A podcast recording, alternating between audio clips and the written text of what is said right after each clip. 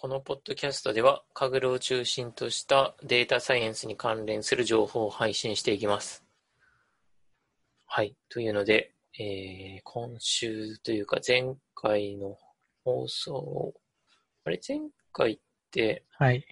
どう、何でしたっけ？あのーなんか2週間ぐらい前でしたよね。ああ、そっかそっか。だからあれか。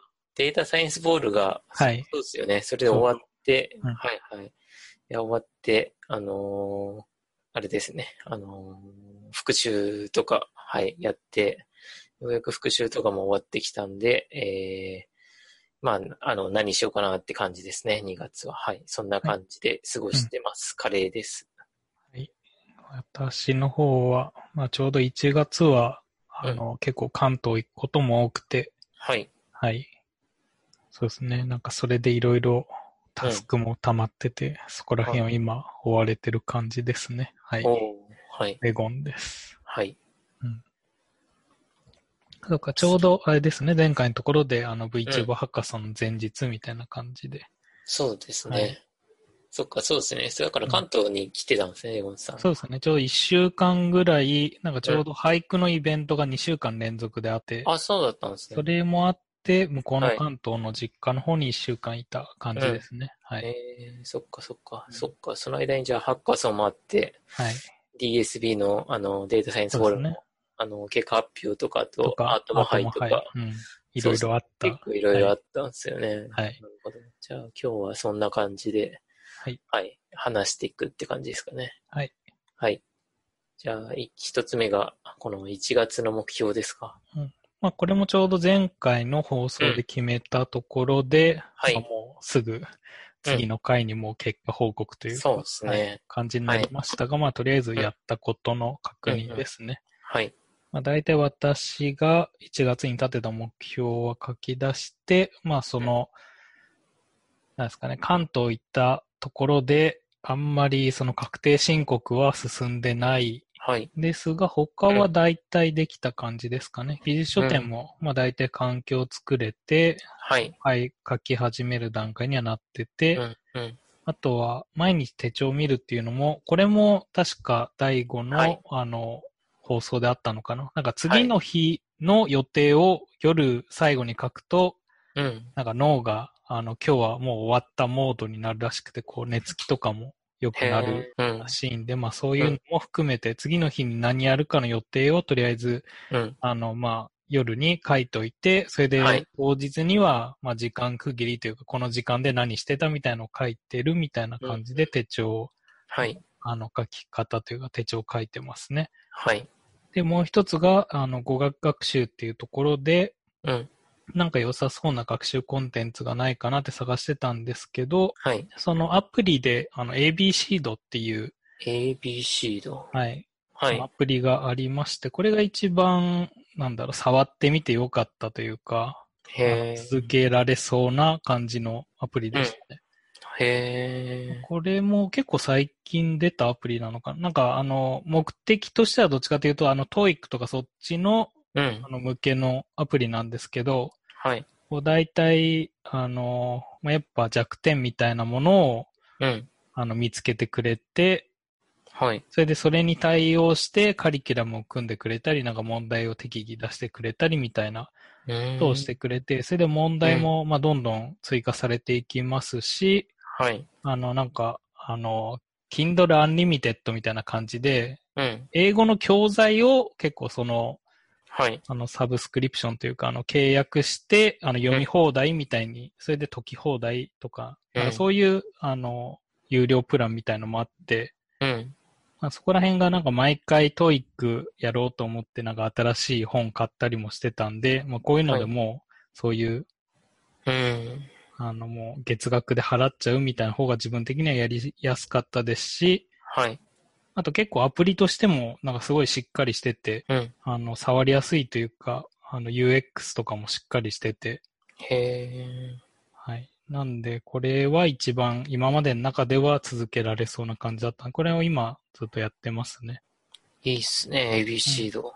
はい。まあ、その代わり、あんまりそうのんスピーキングとか、そっちのところはまだちょっと弱いというか、一応対応してるコンテンツもあるんですけど、うん。まあなんでそこら辺の話す方はどうしようかなっていうのは今ちょっとまだ課題としてはありますね。うん。はい。まあ、そんなところを1月はやってましたね。うん。はい。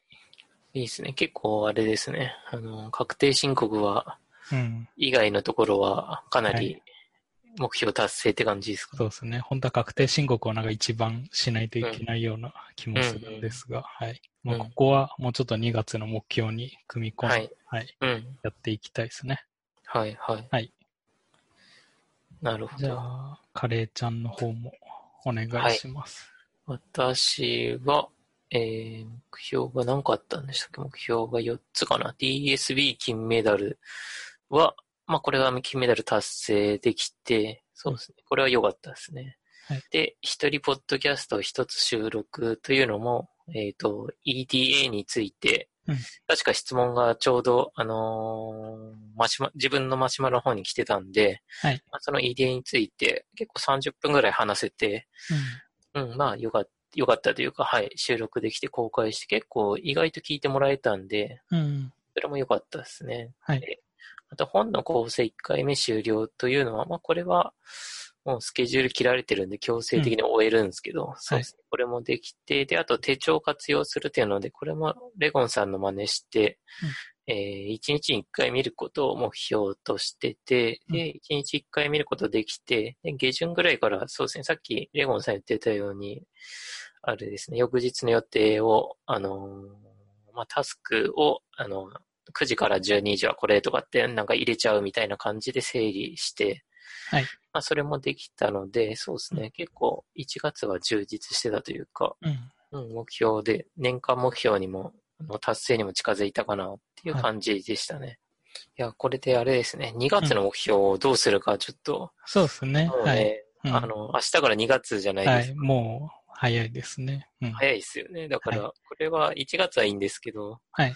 2月をどうというかね、できたら今日とか明日でも決めたいとこなんで、まあ多分もう結果をかけたんで、うんうんまた明日か今日中にあのん2月の目標を立てといて、またそれをやる感じですね。はい。そうなんですよね。なんでまあ放送的には多分また次回あたり2月の目標あたりもうん。かけるといいのかなっていうそうですね感じですね。はい。はい。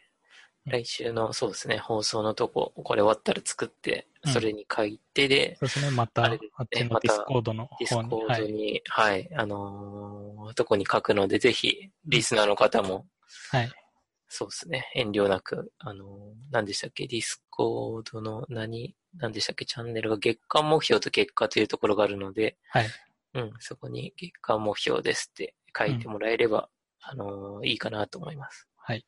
はい。そんな感じですね。はい。そうですね。はい。うんじゃあ次が、えーはいデータサイエンスボール2019。うんはい。ですね。こはい。れは先週ど、はい。に、えっ、と、うん水曜日、木曜日でしたっけ？に確定、ねはい、はいした感じのうん。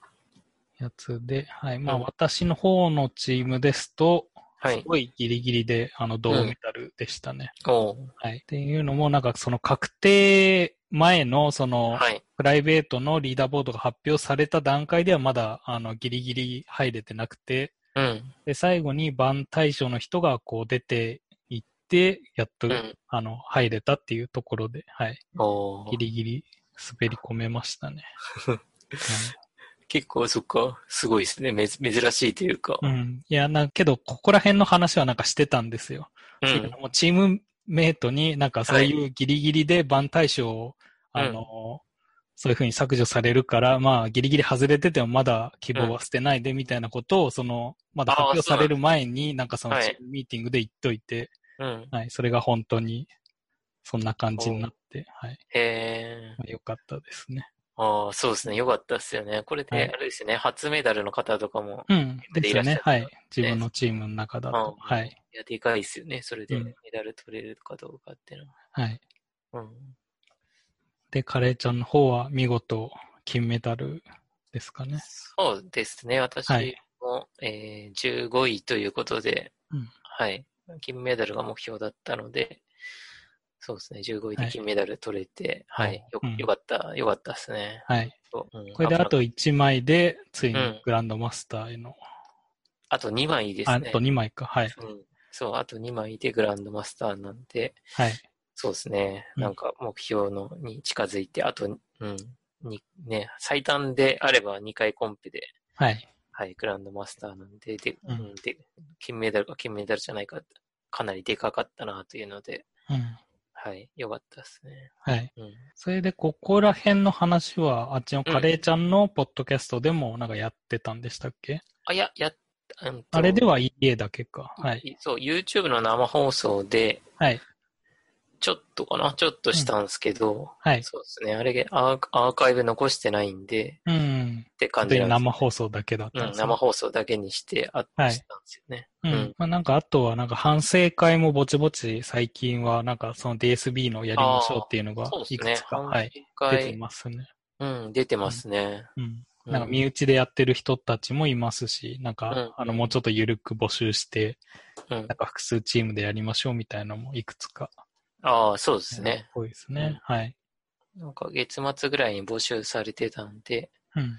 そうですね。私はちょっと行ってこようかなとはい。思いますね。はい。なんか今回のうん、データサイエンスボールの、まあはい総まとめじゃないですけど、うん、うん。まあ、どんな感じのコンペでした？は、うん、どうですかね？なんか、他のコンペ、テーブルデータコンペに比べて、うん。なんかちょっと、まあデータの形が特殊というか、そうですね。他の、まあ有名なところではやっぱあの、タイタニックとかありますけど、うんタイタニックはもうそういうあのトレーニングラベルというかターゲットラベルか、はい。はもうあの、かっちり決まってるというか、なんかそういう中でそれを予測していく感じなんですけど、今回のは、うん。あの、まあなんかそれも、なんかバラバラになってるというか、そうなんですよね。はい。うん。その中で、その一人ごとの、まあ、今回は、インストレーション ID っていう、まあ、インストールした対象の人がどれだけ優秀なスコアを出せるかっていうのを予測するっていう、はい。はい、内容でして、うん。うん。なんで、またそこら辺けど、やっぱり Web とか解析する分には、やっぱこういうのが普通のデータらしいといえばデータらしい。そうですよね。ね。実際に、うん。なんか、やっぱりそういう Web とかでも解析すると、こういうふうにこのユーザーがこういうアクションを動かすには、何が効いてんだろうみたいな調べるときにはやっぱ複数というか、こういうなんか別々の情報をまあ結合してというか、うん。はい、みたいなことはするんで、まあそういうところだとより実践的なデータなのかなっていうそうですね。確かに。しますね。うんうん。なんか、なんだろう。まあ言える範囲でいいですけど、この、なんか、うん。あの、モデルというか、あの、ん解析が効いたみたいなのはなんかあったりしました？そうですね。結構自分で良かったのは、はい。あのー、何でしたっけ、オブジェクティブをうん。ライト GBM のあのーリ、リグレッションでやってた人が多いと思うんですけど。ああ、そうですね。はい。う。うんんうちのチームはまあ、それはウェイトがゼロだったんで、最終的に使わ,、えー使わなくて、はい。クロスエントロピーっていうのと、うん。まあ、マルチクラスはい。だったんですよね、ライト GBM で。はい、はい、はい。うん。それでいくと、あ、これレイトサブだったんですけど、うんレイトサブでプライベートで、えー0.003ぐらい、そのクロスエントロピーとかマルチクラスの方が強いんで、はい。まあまあ、それは、あのーよかった、よかったというか、うん。あのーもしこれ使えてなかったら多分、金には慣れてなかったんで、おはい。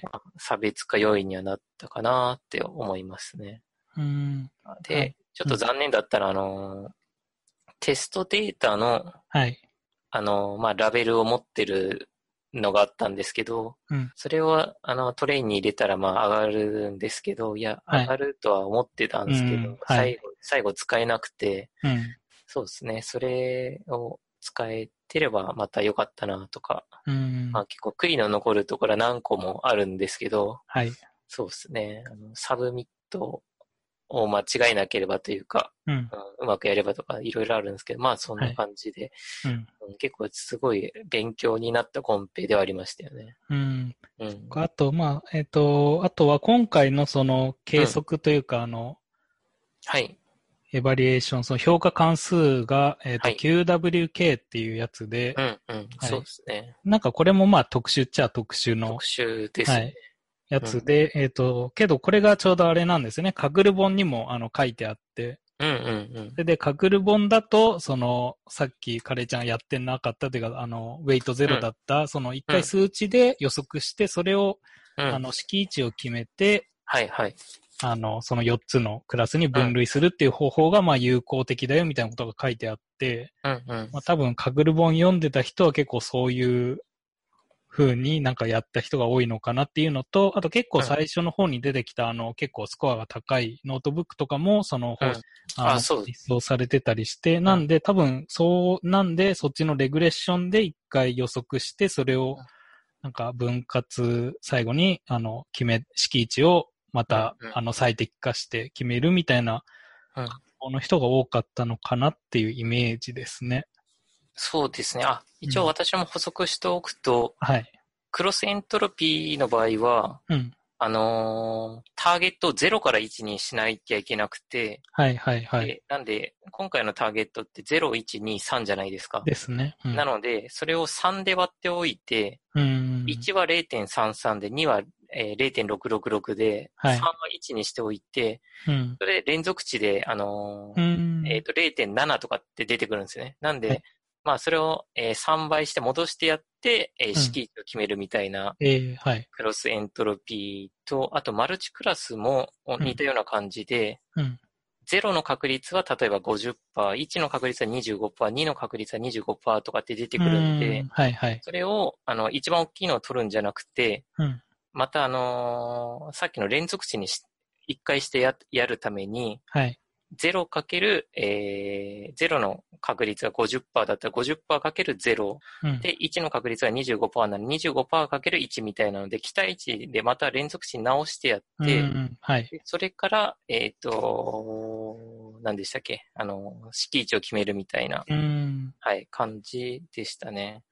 なるほど。はい。はい、そうですね。カグルポンって、そうですよね。どこら辺でしたっけね？ちょうど、まあ、その、なんか、うん多分その、はい。WK のところのうん。次のページというか、そこの、なんか、はいはい。ところで、確か書いてあった気がなるほど。そっうんかそっか。ああ、そうですね。確かに、こう、計算法。いや、そうですよね。結構、どっちでもいいのかなとかって思ってたんですけど、うんあれなんですよね。今回の場合は多分、ね、リグレッションよりクロスエントロピーが本当に強くて、うん。はい。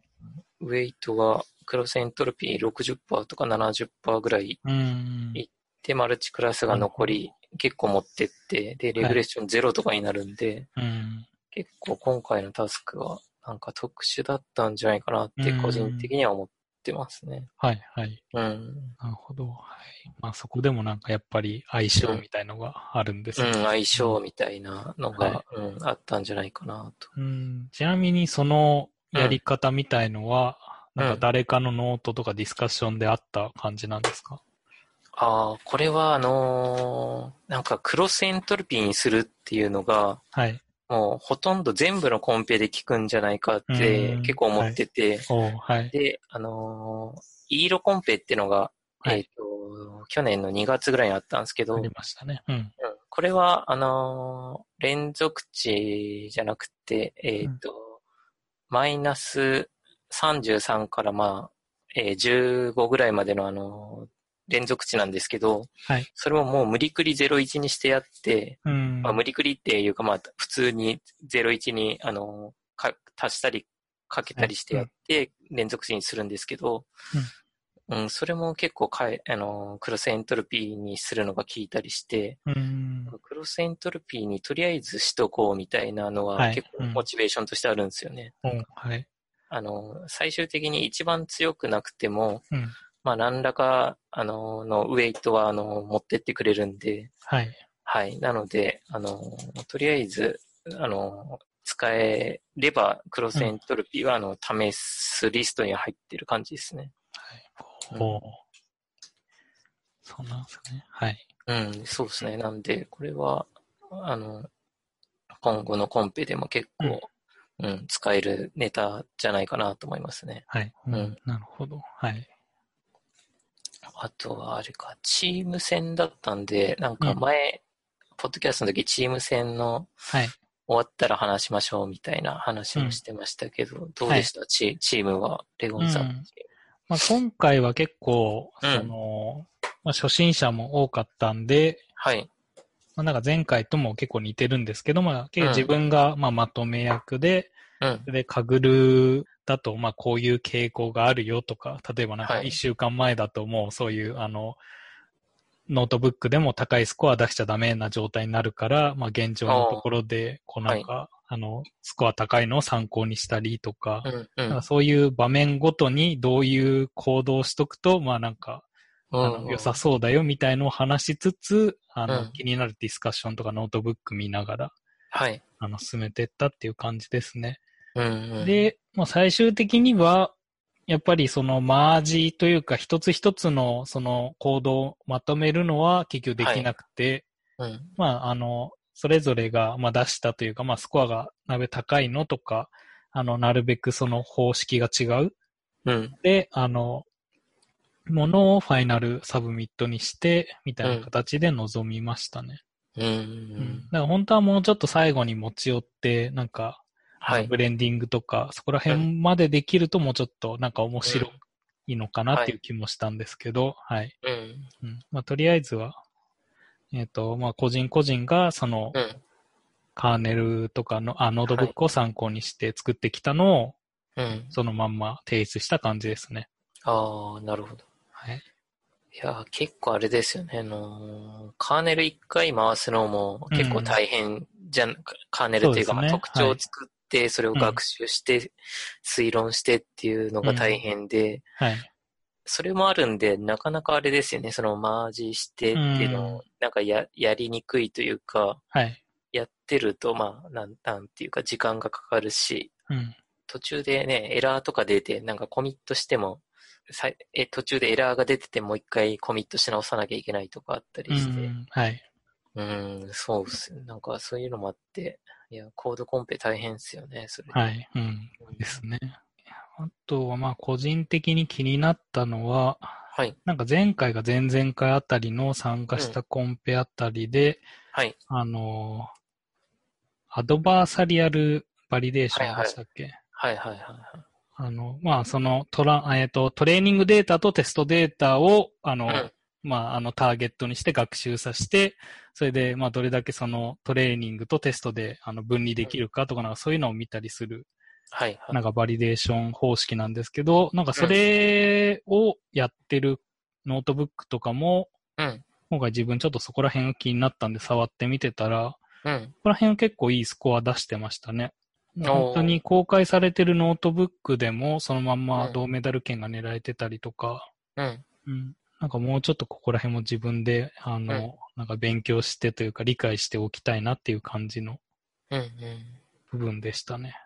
あ、うんと、あれですか？ adversarial validation をして、はい。あの、あんまりテストとトレインが、えー、違うようなやつは抜いたら、銅メダルぐらいいってた？ノートブックがいくつかあったってことですえっ、と、もう公開されて、うんそれでもうタイトルに adversarial validation model っていう書いてあるのが、もうそのまんまかはい。それをサブミットして、なんか一応試しでいろいろいくつか、うん、うん。あの調べるようにも入れといて、そしたらもうそれが、そのまんま高いスコアを出してましたね。ああ。はい。なんで、ちょっと次回でもそこら辺がちゃんと使えるように、ちょっと内容まではそこまで詳しく見れてないんですけど、まあ結局特徴量がどういうのが効いてないかとか、そこら辺を見るうん、うん。形のものですよね。はい。そうですね。うちのチームも結構あの、何でしたっけ？っていうか私から最初あの、どのステージをやったとか、うん。あの、カウントする特徴とかを、はい。まあ、あの、1回、2回、3回って数えてたりししたんですけど、うん。なんかそうすると結構トレインとテストで違っちゃうというか、そのアドバーサリーバリデーション的にもそのはい。判別つきやすいみたいで、うん。それをなんか割合とかに直したりして、うん。はいそ。うするとそんなにトレインとテストの確かですけど、アドバーサリーバリデーション的に、うんあの、それがあんまり AUC が上がらないような形になって、はい。特徴の作り方とかいうのうん。なんか考える、なんかきっかけに、その。アドバーサルバリデーションもなったりもしましたね。はい。うん。うん。はい。まあ、これもなんかそういういろんな使い方がありますよね。多分その、うんテストと、あの、今回プライベートは見れないですけど、テストとはいプライベートでどんだけ違うのかとか、うん。うん。そういうトレーニングとテストでどれだけなんかデータ分布が違いそうなのかとか、はい。はい、そういう特徴量とかでなんかどれだけ、なんかその、あの、どっちに適用しすぎてるみたいのが判別しやすいような、うんうん。なんかそういう一つの、まあ、ツールっぽく使えそうなんで、ここら辺も、うんはい、なんか他のコンペでもうまく利用できたらっはい。て思いましたね。そうっすよね。うんなんか、私が多分初め、 Kaggle 始めた1年半前とかって、はい。全然一般的じゃなかったとう思うんですんけど、、はい。ね、最近結構なんか、とりあえず皆さんされてるというか、あの、はい。ノートブックでもしてるし、そうですね。それで、あの、ブログとかにも、あの、まとめてくれてる人もそうですよね。はい。はい。ここら辺も参考にして。うん、うんそうですね。結構、そうですね。家具、どうなんですかね。実、実務というか、うん。では使うかどうかとかよくわかんないですけど、はいあ。れですね。カグルではもうよくされてるうん。ね、手法ですよね。はい。うん。ぽいですね。うんうん。うん。まあ、大体、はい。うん。そうですね。まあ、データサイエンスボールについてもそんなとこですそかね。んな感じはい。ですね。はい。またなんか、あの、うんそうですね。結構、あの、ブログでその1位から何位までの解放まとめてるとか、はい。はい。そういうのも、はい、なんかすごい、うん。あの、日本語でまとめてくれてる人とかも結構いたんで、はい。なんかそこら辺見ると、今回こういうのが聞いたんだっていうのがうん。結構わかりそうで、そうですね。はい。はい。まあ、気になる人はそこら辺を見てもらえるとって感じですかね。はい。はい。じゃあ、それで、はい、続いてアートマハイですね。はい。はい次がアートマハイで、うんその、えっ、と、データサイエンスボールが終わった次の土曜日かな？はい。にえっ、と、今回は東京と、うん。えー、まあ大阪の2カ所開催ということで、うんはい、ありました。はい。で、えーサイバーエージェントさんと、えーアートマさんの共催ということで、うんはい、あ、ありまして、そうですね。で、私は東京会場に行ってきました。うん。はい。で、これは、あのーどのような問題が出たとか、はい。えー、カラム名とかも言えないことになっていて、そうなんですよね。なんか今回、あの、外から見てるというか、はい自分は参加してないで、ツイッターを追ってたんですけど、あんまどういう問題が出たのかは、そうなんですよね。全然把握できなくうんて。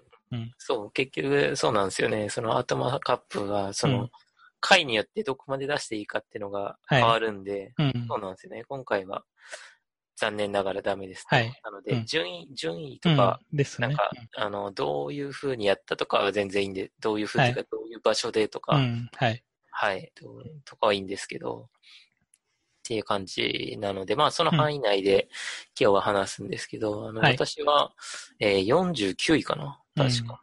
はい48だか49位で、うん。はい、もう、あのーいろんな人に負けましたね。もうほとんど負けてましたね、知り合いに。それは、あれはどうでした？その、うんパブリックなリーダーボード的なところでも、結構もうそこら辺の順位で。そうですね。パブリックも全然ダメで、うん。プライベートも全然ダメだったんで、はい。はい、もう箸にも棒にもかからずという感じでしたね。うん。そうなんですよね。いやー、辛かったっすうね。ん。はい。うん。結構と、なんかな、まあ CV つ、まあ普通にはい。作って、うん。で、えっ、と、特徴的にも、いや、なんかそのデータを見て、はい。当然有効だなと思ううん特徴から、まあ順に作っていくんですけど、はい。うん、で、結構上位の方のソリューションとか聞いてると、うん。うん、上位の方のソリューションでこれが重要だった、これが重要だったとかっていうのがあって、うん。いや、自分もそれもそれも作ってるなとかって思うんですけど、うん。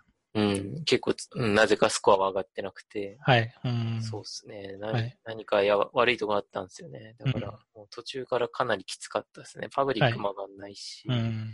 で、結構パブリックとプライベートは連動しそうな感じだったんで、ううんん。はい。いや、これはダメだなと思って、うん。はい、もう完全に実力負けでしたね。うん。うん、って感じですね。はい。今回は一応チームも2人まで大丈夫でしたっけ？そうですね。はい。うん。今回はそう、これまではずっと3人で来てたんですけど、はい。あの、今回は2人までということで、うん。はい。で、2人までということで、うん。結構そうですね、今回も上位の人でも組んでた人も多かったし、はい。結構あれかもしれないですね。あの、んこれまでよりも組んでいた割合は強い、えっ、と、多かったかもしれないなとかって思いましたね。はい。うん。ま私はなんか、もう誰とも組めずうん。って感じでしたね。はい。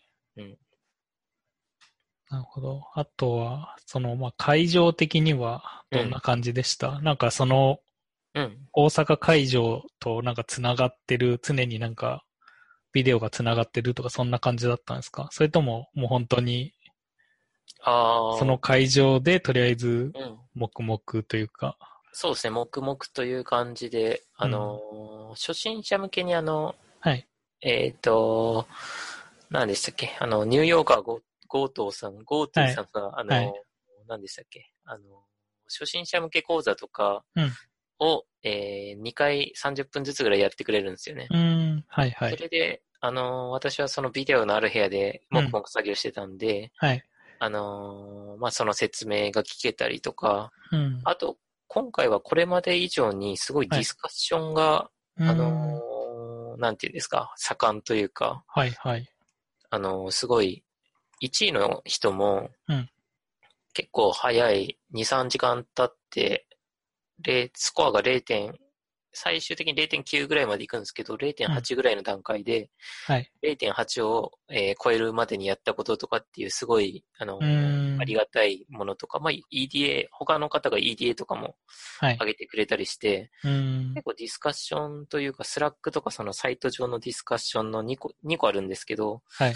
それがどっちともなんかすごい盛り上がってて、うんなので、あんまり大阪と、あの、東京だから、あの、一緒にできなかったとか、そんな感じもなくて、あれですね。なんで、そんなに距離的なのは、コンペチは感じなかったですね。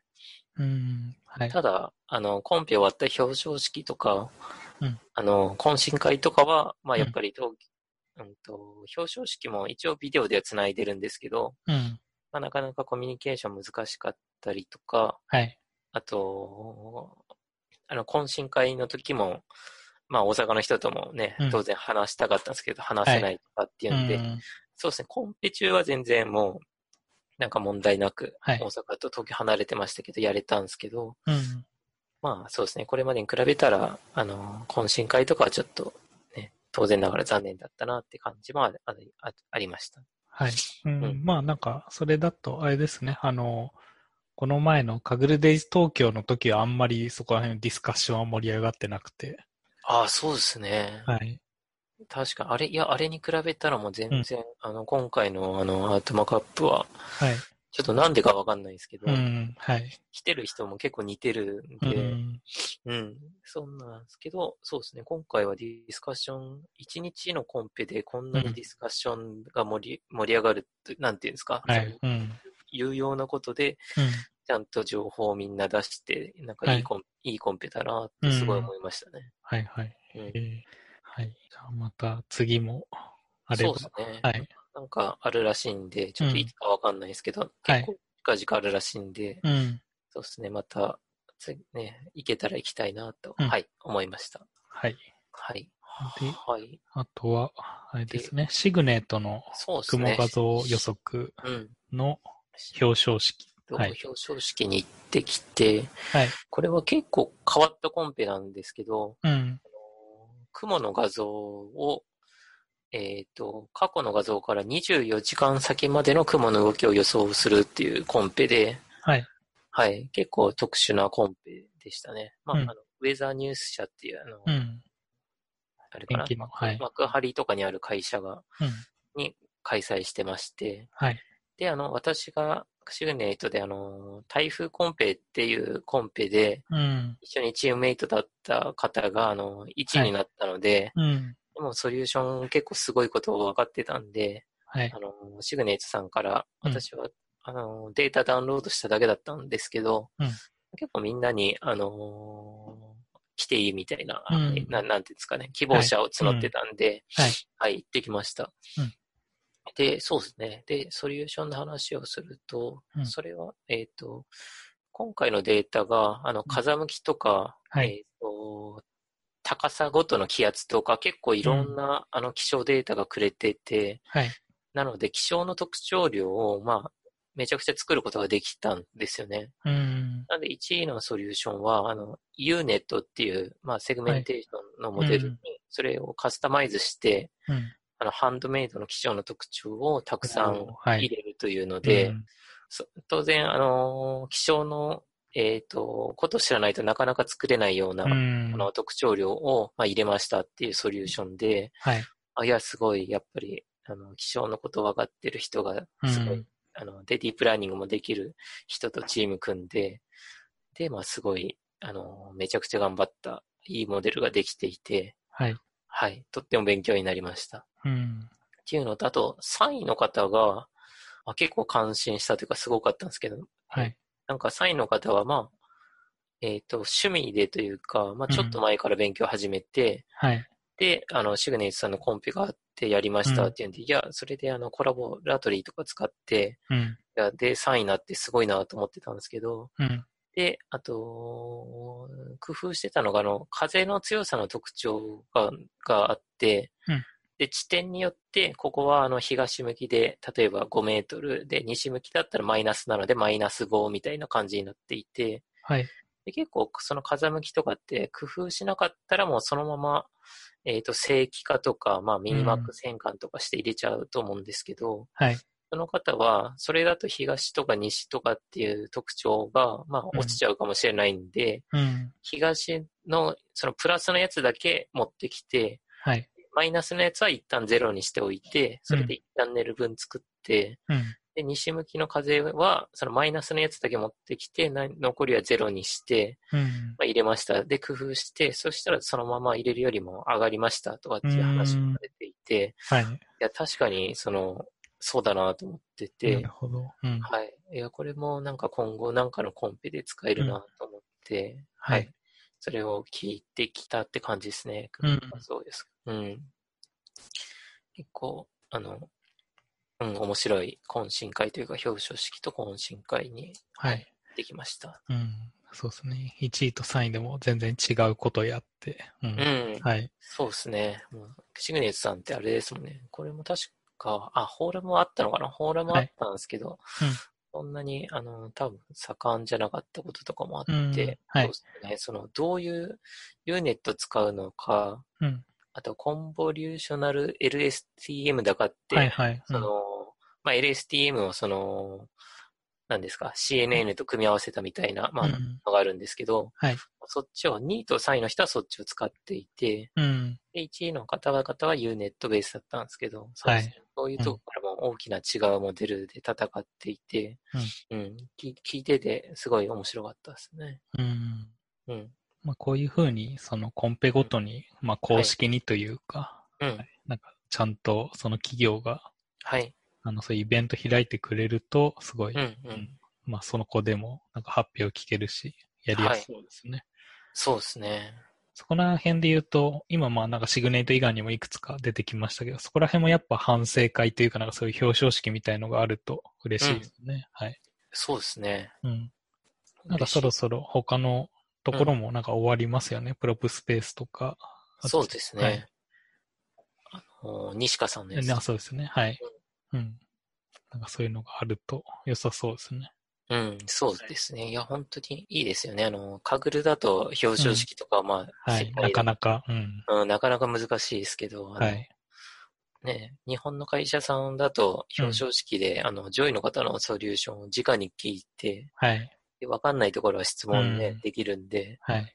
うん、そこはやっぱり強みというか、あの、ね、日本のサイトだからできる、はい。はい、ことなので、うんいや、今後も期待したいし、そうですね。そうですね、私も行けるものはね、うん行きたいなとかって、はい、思いましはい。た。うん。はい。これもこんな感じですかね。はい。はい。で、まあ次からは、まあ大体最近あったことをなんかずらずら書いてるんですけど、はい。まずなんか量子コンピューター関連ですと、うんなんか新しくみんなの量子コンピューターっていう本が発売されて、へえ。これが結構良さそうというか、うん。あの、なんだろう、なんかすごい簡単そうなタイトルですけど、はい。あの、数学の方をもうちょっとちゃんと、うん。あの、基礎をがっちり固めたい人向けの本ですね。これはどっちかっていうと。なんか今までも、まあやっぱあったはあったんですけど、やっぱもうちょっとなんかその大学の、うん。あの、本当に研究、これから研究していこうみたいな人向けの、やっぱ書籍が多くて、はい。それとか、あとはビジネスマン向けに、こう、量子コンピューターこういうものですよみたいなのはまあ多かったんですけど、うん。ちょっともうちょっと中間のエンジニア的に、うん。そのこれから量子コンピューターのなんか基本的なことを学んでいきたいなぐらいな、あのレベル感の、あの数学の部分からも始まって、一応高校卒業レベルの数学の、うんあの知識があればできていけるよみたいなところで、あとはもうちょっとそういう物理側のあのうん。特徴とかもちゃんとまあ説明されてて、うん。はい。なんでそこら辺をしっかりなんか学んでいきたいなって人向けには良さそうな本が、はいあの最近発売されて、はい。うん。まあなんか量子コンピューターも最近どんどん本増えてきたんで、うん。はい。そろそろなんか自分でもなんか作ってみたいなっていう気分になってくるはい。感じですね。けどまだここでもやっぱこの本読んでそのすぐあの量子コンピューターのそのモデルが組めるかっていうのはまた違うんですけど、うんはい。まあなんかここら辺でもその量子コンピューターの仕組みというか、うん。はい。なんか計算方法とかが、まあわかるにはなんかすごい、あのベスト、今出てるのだとかなりベストなあの本だとは思いますね。うーん。そう。なるほど。はい。ちょっと、うん、読んでみたいですね。うんで、あとは、他のだと、あと、ブリューっていう動画編集ツール。これはまあ前からあったんでしょうけど、自分は最近知って、うん。あの、まあこれが動画編集なんですね。うん。ソフトとしては。うん、で、何が特徴的かっていうと、その音声認識で、その動画内のその話してる内容を、あの、スクリプティングというか、あの、どんどんその文章化してくれる？あの、無料で、ああの、だから文字化というか、あの、喋ってる内容？日本語もしてくれるんですか？はい、日本語も。英語と、あとはな、4カ国語ぐらいには対応してて、へえ、すごい。で、そのうち日本語も含まれてて、うん。けどあんまりその精度まで行くと、まあ一応無料なんで、あんまりなんか期待もしてなくて、まあ精度もそこまで良くはないんですけど、うん。それでもなんか自分はすごいこれ気に入ってて、あの、ちょうはいどその、無音のところ、その声と声の間というか、うん。結構こういうポッドキャストとか撮ってても、間間でこう、長い時間こう、空白の時間みたいに生まれたりして、うんなんかそこら辺も一応なんかあの、カッコでくくってあって、それを、もうなんかトリミングで、あの、最後にもうそこはバッサリ切るよみたいな設定みたいのができて、はい。なんかそれが意外と他のツールだとなかなかないんですよね。その音声にしても動画にしても。はい。なんかそれがうまいことこのエディターで、あの、その機能がそれで無料で使えるんで、うん。最近なんかポッドキャストとか編集するときはまず一回このブリューで、あのん一回その、まあ文字を起こすのはなんか最初にもう動画を入れたら勝手に、あの、なんか API というか向こう側にデータを送って、それで、はあ。あのもう文章のあのデータもくれて、それをそのまま文あの動画に反映させることもできますし、他の、うんあの動画編集ソフト用にそのテキストデータとして出力とかもしてくれたりしてすごい。で、はい。それでもう最近はその、うん。まあ、先に、むその無音の部分だけを切り取ってから編集を始めるみたいにして、すごい、はいあの楽になりましたね、編集が。へえ。これはすごいですね。うん。これをね、無料で、無料、完全無料なんですか？そうですね。へえ。今のところなのか、はい。うん。まあけどこれも、なんだろううん、動画データ的には一回向こうのサーバーに出したりするんで、そういう、なんか、まあそこら辺は気をつけて使う必要もあるかもしれませんけどね。はい。はい。けどすごい、まあなんか最近はそういう動画も簡単に作れるようにうん。なってるんで、なんか便利そうなツールですね。うん。はい。あとは、はいニュースというか、よし。はいあの。前も話している、その教科学習系の OpenAI っていうフレームワークがあるんですけど、うんライブラリーですね。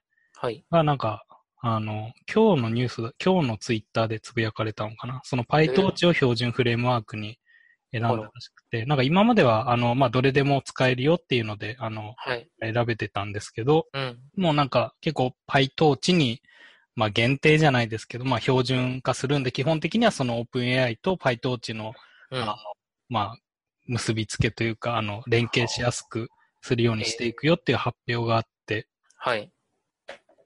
なんか PyTorch 強いなっていう感じがしてますし、一応その OpenAI があと、あの、提供している、その、うん学習コンテンツみたいのも PyTorch を基本的に、あの、PyTorch で組んでうん。やっていくコンテンツを、まあ、公開したっていうのが今日のリリースですね。へえ。はい。そうなんだ。強いですね、バイトうーん。はい。これで、じゃあ、強、ん？これ強化学習ですか？お？ですね。OpenAI なんで、強化学習系の。そっか、そっか。うんそうですね。じゃあ、強化学習系は、バイトーチが、うん。ももね、全部持っていきそうな。はい。まあ、で、まあ、であとあれか、でも、Google さんがまあ、持ってますけどね。自はい。力で、うんそうですね、やる以外のところは、普通の人はもう、こっちはい。やっちゃいそうです、そうなんですよね。もう今、基本的に、やっぱ、強化学習やろうとすると、やっぱ OpenAI って、まあ、頼らざるを得ないような、まあ、状況にもなってるんで、はいそ。こが結構 PyTorch で進めていくよってなると、うん。うん。他の PyTorch がより強くなりそうなうん。感じはしますね。うん。だから前まではそのチェイナーあたりも結構頑張ってたんですけど、そのチェイナーもまあ PyTorch に今、そっか。はいそうですね。はい、まあやってるんで、まあそこら辺が強そうですね、強化学習系ですと。はい、はい。うんはい。まああとは、あとあれですね、あの、カグルデイズ東京が、やっと最近あの動画が、あの東京のうん。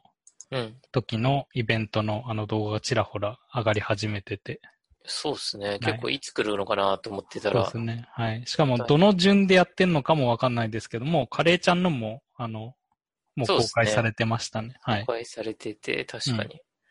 そっか、今これリストになってるんですね。はい。それで、なんか、はい。はい。ハイライトが一つで、あとは四つ、その、講座というか、発表のやつですね。うん。うんなるほど。結構時間かかるんですね。これもうう、ん。1ヶ月半以上ですかね。はい。うん、経ってるんで、うん。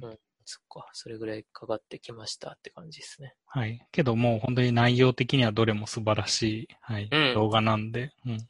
いや、そうですね。一回見ましたけど、あれですよね。もう一回見たいですよね。うん。ちゃんと、なんだろう、英語がわかる状態でというか、何回も聞き戻せる状態で、はい。そうですですよね。はい。聞いておきたい内容でしたね。うん。はい。なんで、ここら辺も。うん。うん。なんか見とくと良さそうですね。はい。はい。で、えっ、と、まあ、あとは今週のカグルですね。はい。なんか最近はそのデータサイエンスボールも終わって、はい。今メダル対象コンペが3つしかない状況で、そうですよね。うん。なんか今のうちにこう、なんですかね、うんいろいろその散らかったコードを整理したりとか、はいはいは。はいい、そういうタイミングなのかなっていう感じもしますし、うん。はい。けどまあ一応、あの、画像系だとベンガル文字とかがすごいなんか、はい、はいこれやりやすそうですよね。みたいな、はい、感じの話も聞きますね。うん。うん。なんか自分的にはもうちょっとあのフェイク動画あたりをやろうかなとも思ってるんですけど、うん。はい。なんか本当にそろそろあの確定申告をやんないとまずいんで、とりあえずそっちをまあ優先的にやりつつ、はい。まあ時間があればそのフェイク、ディープフェイクの、はい、そうね。動画のやつもちょっとやってみたいなっていうのはありますね。ディープフェイクはまだもう少し。そうですね。もうちょっと2、3ヶ月あるかな。はい。1ヶ月弱ぐらいはあるんですよね。ですかね。はい。うん。で、えっ、と、ベンガルは、ベンガルもまだ、まあまああるんですね。うん。はい。ベンガルまだあって、あの、えー、自然言語のやつが残り10日ぐらいの、えーあそうですね。うん。感じで、今3つってとこですもんね。はい。うん。はい。うん。カレーちゃん今なんか取り組んでんのあったりしますか？あ私は、あのー西川さんのあの、レコメンドエンドエンジン開発ですか？はい。いやまだ全然やってないんですけど、うんあのデータはダウンロードして、あの、うんまあ、やってみよう。あの、ランキングというか、えーレコメンドとか、あの、ランキングってやったことがないんで、はい。はい、ちょっとやっとこうかなと思って、うんそうですね、それやりつつ、えーはいコードの整理しているところですね。はい。はい。うん。で、あとあれか、メダルなしのコンペだと、はい。えっ、と、カテゴリカルフューチャー、えーエンコーディングチャレンジ2っていうのが、あの、カグルであるんですけど、はい。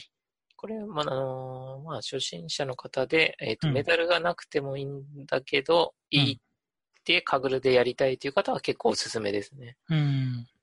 列数も確か25列ぐらいで、はい。はい。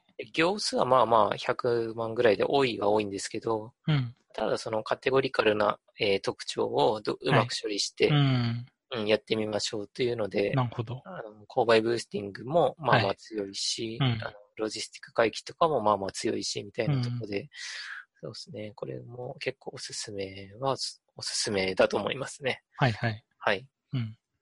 なんで今、なんか取り組んでみたい感じでテーブルデータがいいだと、まあ、ここら辺も、んそうですね。良さそうですね。テーブルデータだとそうですね、ここら辺かなって感じですね。うん。はい。はい。あとは、はい、そうですねこ。れ、あれか、ポッドキャストの手応えって、あのーはい、はい。最近なんだっけ、あのー就職活動っていうんですか、ししてもらってて、まあ、結構あの、就職活動した先であの、ポッドキャスト聞いてますとか、うん。うん。いう話をしてもらったりとか、はい。ポッドキャスト聞いてるんで、あの、この前の、えーうん就職活動っていう話題があったんで、うちはいに面接来ませんかみたいなうん。話が今もらえてて、はい。そうですね、あの、うんこのポッドキャスト、あんまり、普段はあんまり反応がそこまでない気もするんですけど、うん。この1、2週間結構そういう声をかけてもらったりして、はい。そうですね、ポッドキャストのあの反応を結構もらえてるなと、うんい。うことを、はい、この1、2週間思ってました。はい。うん。なるほど。うん。まあ、どうなんですかね。なんか、まあ何回も出てる話ですけど、何、何のプラットフォームでそういう発信するかみたいのは、うん。はい。やっぱり、なんか迷いどころというか、どこでやるとより多くの人に聞いてもらえるのかとかは、うん。ううんん。まあありますけど、まあ結構、そのポッドキャストはやってみて、結構編集が楽なんですよね。やっぱ動画とかに比べて、はい。あの、まあ、撮り直しみたいのもすぐ編集がすごい楽というか、うん。まあ、普通にもう貼り、ペペって貼れば、あの、編集とかもできちゃうんで、そこら辺で言うと、まあなんか、コンスタントに続けるにはやりやすいですし、うん。ううん。ん。あとは、あれですね、ブログとかではい。やったりするのどっちがいいかみたいな。まあそこら辺は個人のうん。なんか好きな方というか、あの、続けやすいところをはいなんか選んだ方がいいみたいな感じは、うん。最近感じてますね。ああ、そうですね。はい。確かに。結構そうですね。私もあの、アンカーで一人のやつで、はい。今まだ3話ぐらいしか公開してないですけど、うんこっちはもうもっとなんかお手軽という、なんていうんですか、うん話して、はい。ああの iPhone のアプリ上でパッうん。プとできるんで、はい。そうですね、あの、ブログよりも楽かなっていう人もいるかもしれないですよね、もしかしたら。ブログだとなんか、結構書いて、うんえー遂行してみたいなのありますけど、うん。もう、えーあの、ポッドキャストだったら10分話して、うん。それで、あの、なんか5分ぐらいでタイトルとか決めれば15分ぐらいで、はいうん一つできちゃったりするんで、はい。そうですね。もしかしたらそっちの方が、あの、簡単にできるっていう人もいるんじゃないかなとうん。いう気も今してますね。はい。カレーちゃんはそのもう一つの、まあはい自分聞いてないんですけど、なんかそういう編集とかはしてるんですか？編集はほとんどしてないですね。あの、うんなんていうか、一旦撮って、はい。で、あのえっ、と、なんか波形みたいの表示できて、うん。はい。なんで、あの、音、音がないとかわかるんですよね。うん。なんで、その始めとか終わりとかってどうしても5秒とか10秒とか空いちゃうんで、うん。5秒とか10秒空いちゃったとこだけ、ちょっと、あの、削って、うんまあ、それはすぐパッてアプリ、あの、iP- iPhone 上でできるんで、はい。で、それで、あの、途中になんか音楽を、あの、それもアプリ上でポンポンって入れて、うん。もうそれだけですね。はい。うん。なんで無音のとこ削って、途中に音楽というか、あの、チャプターが変わる時の音楽を入れて、うん。うん、っていうぐらいの編集だけなんで、もうほとんどしてないみたいなもんですね。はいはい。うん。まあそこら辺も楽になっていいですね。うん。うん。そうですね。はい。本当にそういうアンカーとかが出る前は、うん。うん、なんか自分でサーバー、うんあの、持てとか、なんかはいはいいろいろあったんですけど、ああ、そうですよねそこ。ら辺で言うと、ポッドキャストがなんか一番最近はすごいそこの、ああの障壁が。低くなったというか、はい。うんなんか参入しやすくなった感じはありますね、少し。うん。うん、そうですよね。はい。確かに、これを、そうっすよね。無料でこううん使わせてもらってそうなんですよね。うんって。いうので、アンカーさんってね、すごい、すごいっすよはい。まあ、それで今は、あれですよね、Spotify にも買収されて、ああ、そっかそっか。はい。へで、なんかこの前、そのリビルド FM っていう、まあ他のポッドキャストでの話だと、なんかそこら辺の Spotify がちょっとその音声広告的にもなんか有利な面があるよみたいな話があったんで、え。へえ。うんなんかまあ、ちょっとなんで今週はそこら辺の Spotify 向けのもちゃんとちょっと整備して、うん。あの、あの、データがどういう風になってるかとか見れるように、はい、うんしましたね。うん。うんうん。うん。まあけど、まあいろんな、とりあえずいろんなところで聞けるようになっとけば、はい。うんまあその分、まあ流入も増えるかなっていうことで、うん。はい。ああ、そうなんですね。私のは全然あの、アップルのやつが、はい。し承認されない、承認されないというか、なんかもはいう申請ができてるのかどうかもよくわかんないですけど、うんあ。の、アンカーのサイト上からここはいクリックしたら、うん。十、十何個ぐらい全部、はい。あのーまあ、手続きというか、そうですね。うんい。ますよ、はいありますね。うんボボタンがあって、それは、ねはクリックしたんですけど、うん。それ1月初めぐらいかな、はい。にやって、うん全然まだ、えっ、と、5個ぐらいしか Google Podcast とか、そのはい Spotify、うんあの、4つぐらいかなはい。しかできてなくて、うんで、残りは全部承認待ちってことになってるんですよね。はい。うん。なんか、ね、どういうくらいで、うんあの、こっちからもう一回アクションしないといけないのかなとか、うん。ね。やっぱ Apple のポッドキャストは一番でかそうっすもんね。はい。なんかそこはやっぱちょっとめんどくさそうで、うん。今は、あの、正式にはその、Spotify にも連携してないんですよね。あ、そうなんですか。まあ、正式にはっていう言い方もちょっと難しい、いろいろありますけど、だから今やる分には、その Spotify のアカウントで、うん。自分の持っているポッドキャストはこれですよっていうのを申請して、うん。それで、その、それがちゃんとデータが一致するというか、まあ、あの、本人であることを証明して、やっとその Spotify 上のアカウントと、うん。あの。アンカーのポッドキャストが紐づくみたいな形なんで、はい。もうちょっとそこら辺が今後はなんか連携しやすくというか、あの、どっちからも飛べるようになったりするのかなっていう気もするんですけど、おー、なるほど。はい。まあそこら辺も楽しみな感じですね。うんポッドキャストやってる身としては。うん。うん。はい。まあ大体、そんなとこですかね。はい。はいそうですね。うん。はい。と、コメントとかも、えー、特になかったかなと思います。はい。ないですね。はいうんはい。じゃあまた来週に向けて、そうですねはい、また来週一週間、はい。新しく、はい。また月の目標あたり決めつつ、そうですうんね。はい。はい。やっていきますかねやりま。しょう。はいじゃあ終わりますか。はい。終わります。はい。では、でははい。はい。はい、ありがとうございました。ありがとうございました。